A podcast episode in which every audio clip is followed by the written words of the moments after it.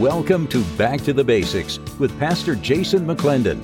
This program is sponsored by Crossroads Christian Fellowship, a non-denominational, conservative, and evangelical church focusing on returning to the mindset of believers in the New Testament church. The acronym BASICS, in the name of the program, stands for Believing and Sharing in Christ's Salvation.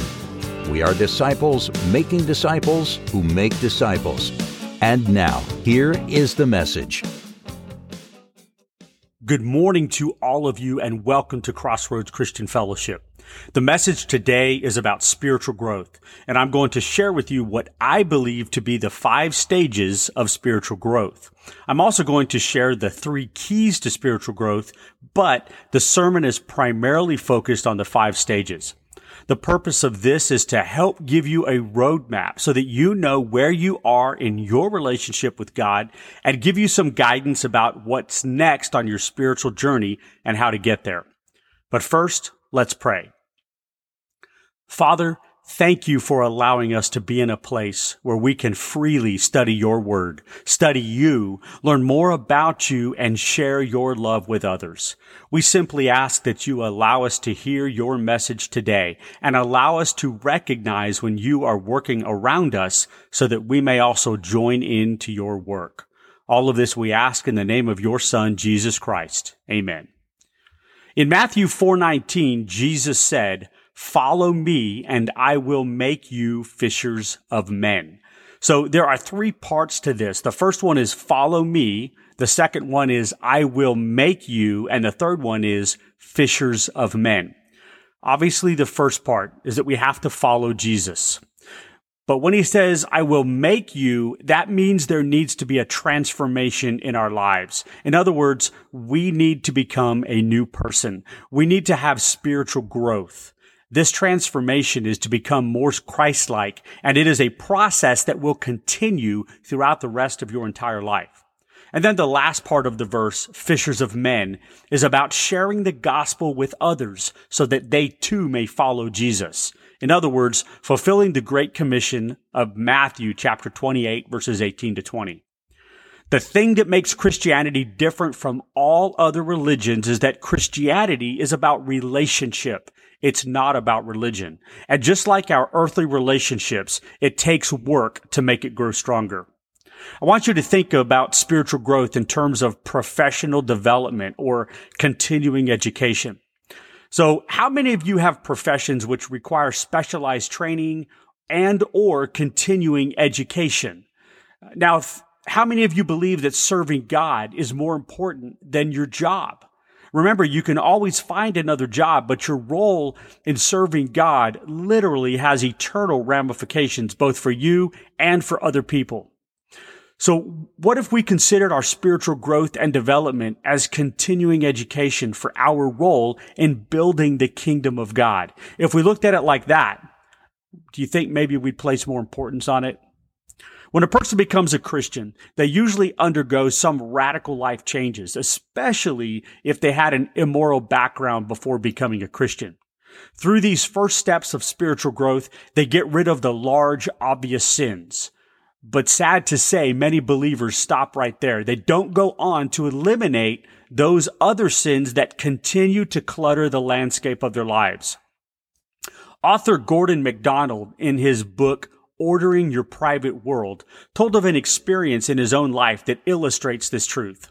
He said, "Some years ago when Gail and I bought the old abandoned New Hampshire farm we now call Peace Ledge, we found the site where we wished to build our country home strewn with rocks and boulders. It was going to take a lot of hard work to clear it out.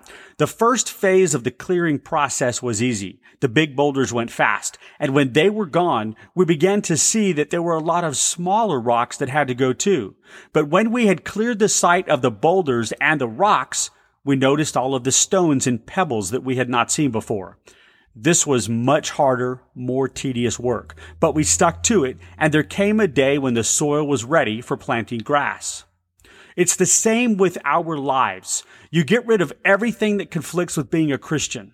First, it's the big boulders, and then it's time to start clearing out the smaller rocks, and then the pebbles. And this goes on for an entire lifetime as you continue to become more Christ-like every day. If you mow lawns, you'll know that you always need to clear the area before you mow, because sometimes you will find things in your lawns that simply weren't there the last time you mowed. This could be rocks, sticks, bottles, or other things. I'm sometimes really surprised at what I find in my lawn before I mow because, of course, I live next to a, a busy intersection with a lot of people driving by, but some of them throw trash into my yard. I've even found a paper bag full of marijuana. It, it's amazing what I find in the yard. But our lives are like that too. Sometimes when we reflect on what's going on in our lives, it's clear out there we have a lot of trash that we need to, to fix and pull out of our lives, the sin or the other things that we don't need. And then later we find that some of that that we've already cleared has re-entered our lives and we need to clear it out again. The reading for today is from Second Peter chapter one, verses three to eleven.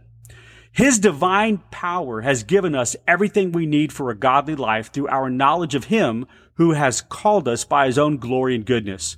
Through these, he has given us his very great and precious promises, so that through them you may participate in the divine nature, having escaped the corruption in the world caused by evil desires. For this very reason, make every effort to add to your faith goodness, and to goodness knowledge, and to knowledge self-control, and to self-control perseverance, and to perseverance godliness, and to godliness mutual affection, and to mutual affection love. For if you possess these qualities in increasing measure, they will keep you from being ineffective and unproductive in your not in your knowledge of our Lord Jesus Christ. But whoever does not have them is nearsighted and blind, forgetting that they've been cleansed from their past sins. Therefore, my brothers and sisters, make every effort to confirm your calling and election. For if you do these things, you will never stumble, and you will receive a rich welcome into the eternal kingdom of our Lord and Savior, Jesus Christ. These are the words of our Lord. Thanks be to God. So as you just heard in this reading, we are called to grow in Christ. There are three keys to spiritual growth. I'll talk about each one, but they are: one, have the desire; two, study; and three, put forth the effort. One, have the desire. First Peter two two says, like newborn babies, crave spiritual milk, so that by it you may grow up in your salvation. And Second Peter three eighteen says, but grow in the grace and knowledge of our Lord and Savior Jesus Christ. To him be glory both now and forever. The second thing we have to do is study. Second Timothy two fifteen says, do your best to present yourself to God as one approved, a worker who does not need to be ashamed and who correctly handles the word of truth. And then Second Timothy three sixteen to seventeen says, all scripture is God-breathed and is useful for teaching, rebuking, correcting, and training in righteousness, so that the servant of God may be thoroughly equipped for every good work. And the third one was put forth the effort.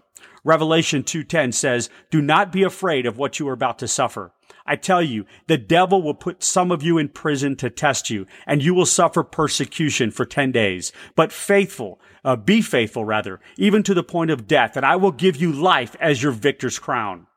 And Second Timothy four seven says, I have fought the good fight, I have finished the course, I have kept the faith. So those are the three keys to spiritual growth, and we, we have to look at those in concert with each of the five stages of spiritual growth. So think of these five stages of spiritual growth in terms of just like when we physically grow up.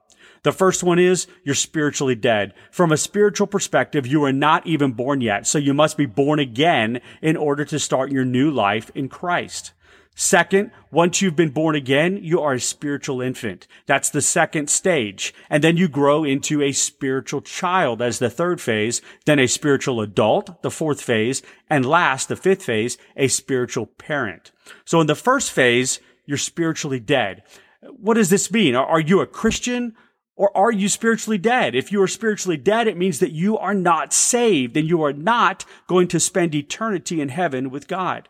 You can be religious and not be a Christian. You can be a good person and not be a Christian. You can believe the gospel and not be a Christian. You can repent and not be a Christian. You can be baptized and not be a Christian. You can be a member of a church and not be a Christian.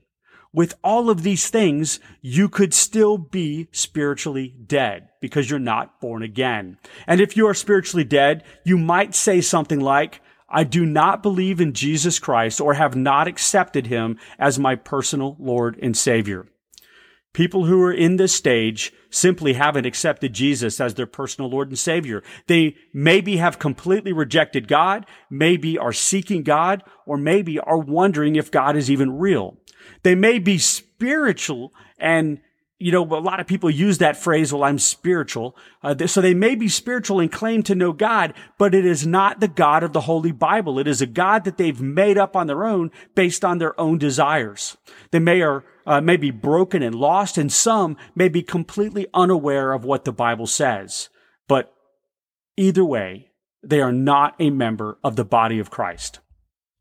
Statistically, there are several people in every church in America, every church in America, and maybe even every church in the world. Statistically, there are a lot of people actually in churches who claim to be Christians who are spiritually dead. Now, I don't know who any of those people are. I'm not pointing fingers. I'm not saying it's you, but just based on statistics, it's true. If you don't believe in God or if you question his existence, or if you question whether or not Jesus is real, or if you don't know whether or not the Bible is true, or you just don't know what you believe, this could be you. And if this is you and you would like to talk about it, let me know. Let us know. Let somebody know. A mature Christian. Talk to them and, and let them know that this is how you feel so that we can help get you the answers you need.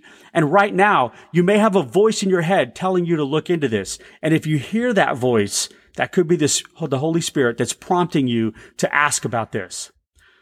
So once you accept Jesus Christ as your personal Lord and Savior and you become born again, the next stage is called being a spiritual infant.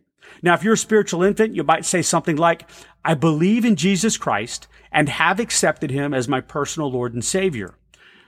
But people in this stage have accepted Christ, but not much beyond that. They might be new believers, or they could be stagnant long-term believers. From their perspective, life is generally about them. They're the Lord of their own life. They may have accepted and believe in Jesus, but they are still the Lord of their own life. They may be confused about what truth is, or they are just beginning to seek the truth. And within the body of Christ, although saved, they are still really more of an attender of the body of Christ. And the next level that we have here, the next stage of spiritual growth is called being a spiritual child. And if you are a spiritual child, you might say something like, I am a Christian and I'm working on building my relationships with Jesus and with others. People who are in this stage are growing in their relationship with Christ. They are growing in their relationships with others. They're trying to apply God's word in their lives. They're developing habits of Bible study, of prayer, of worship, and of loving others. They're seeking opportunities to learn more. They're joining groups and recognizing opportunities in which they can serve. And at this point, this is where somebody really begins to become a member rather than just an attender of the body of Christ. The next level in these spiritual stages is the stage of spiritual adult. Now, if you're a spiritual adult, you might say something like, I am focused on following Jesus and sharing the gospel with others. I am a disciple. People in this stage have heard their calling. They're doing their best to fulfill their role in the body of Christ. They've become God-centered and focused on the needs of others. They practice servant evangelism and loving others and sharing the love of God with others. They seek opportunities to learn to minister to others and share the love of Christ. They are intentional about fulfilling this great commission. They are truly a disciple in the body of Christ. And then the last stage of spiritual growth is spiritual parent. Now, if you're a spiritual parent, you might say something like, I am a Christian leader and I teach disciples to also teach disciples. I am Christ-centered. People in this stage have a solid foundation of and on God's word. They are intentional about seeking opportunities to minister to others. They habitually practice evangelism, servanthood, and neighborly love. Their focus is on following and representing Christ in everything they do. They are disciple makers. They are truly leaders in the body of Christ. And God has made it very clear that He expects all of us to grow spiritually and eventually become leaders in the body of Christ. We're all supposed to go through these stages and become a leader in the body of Christ so that we can truly be disciples who are making disciples who also then make disciples. So what do we do then? How do we grow? Well, the first thing we have to do is we have to get rid of the things in our lives which do not honor God. The T V shows we watch, the movies we watch, the activities we do, the games we play. If it doesn't honor God, we no longer participate. Remember that phrase, garbage in, garbage out? We have to get rid of the garbage and then replace it. And instead of that garbage that we have in our lives all the time, we learn the gospel. We study the Bible. We pray diligently. We participate in groups. We become a disciple. We walk in the Spirit. We love others. We forgive others. We serve in the church. We give to the church. We share the gospel. We focus on becoming a leader. We disciple others. We start or lead groups. We train other leaders. We love God with all of our heart, all of our soul, and all of our mind. We love our neighbors as ourselves, and we follow Jesus and glorify God in everything we do. And we know when we're growing because we begin to effortlessly live and demonstrate the fruit of the Spirit. Galatians five, twenty-two to twenty-five list out the fruit of the Spirit. It says, but the fruit of the Spirit is love, joy, peace, forbearance, kindness, goodness, faithfulness, gentleness, and self-control. Against such things there is no law. Those who belong to Christ Jesus have crucified the flesh with its passions and desires. Since we live by the Spirit, let us keep in step with the Spirit. Jesus said again in Matthew four nineteen, follow me and I will make you fishers of men. So we follow Jesus and we allow Him to transform us into the person that He wants us to be.